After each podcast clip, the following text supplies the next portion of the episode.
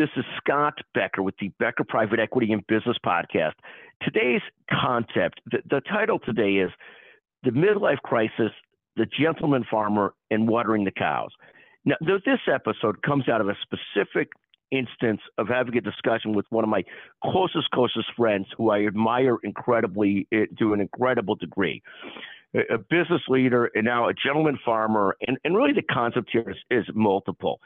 One is I see in the people that I know best, the, the people that I know well, that seem to be the, ha- the happiest, have developed over the course of life passions for things, things that they love, things they want to do.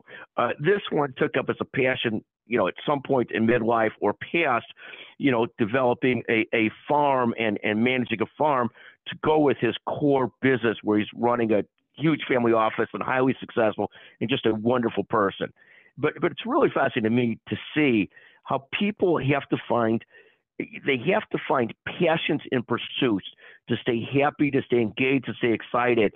I, I've never seen this person so excited, so happy, so overall content as having found this new hobby, this new passion, and that's gentleman farming at middle age. It, it, it's very similar when I see like, and we, and we tease him some when he said at the table the other night, you know, I'm going to go and water the cows when I get back. We all thought he doesn't know what he's talking about because, you know, you water plants, not cows. But in, in reality, he was right. I guess if you're a rural person, you grow up as a rural person, it's a term for making sure the cows have water. Uh, but we, of course, being urban, thought that was was funny that he was going to water the cow and figured he hadn't yet quite truly converted to being a gentleman farmer and not just a gentleman business person. In any event, he is fortunate to have a, a, a spouse who is uh, much more gifted than him. He's one of these people. You, you see different people in life. Some of them marry beyond themselves. This is one of them. He's got a spouse that's so fortunate and so so so devoted and so helpful and so positive that he's able to play through this midlife crisis, which is a lot better than some other midlife crises, and, and develop, you know, this next stage of life. But, but I think as I see my colleagues, those have developed other passions and, and, and efforts. Like one of my private equity partners has become a painter at middle age, just fantastic. Uh, another one, you know, golfs tremendously well. Another one travels a lot. But but finding those next things that you're passionate about is so important.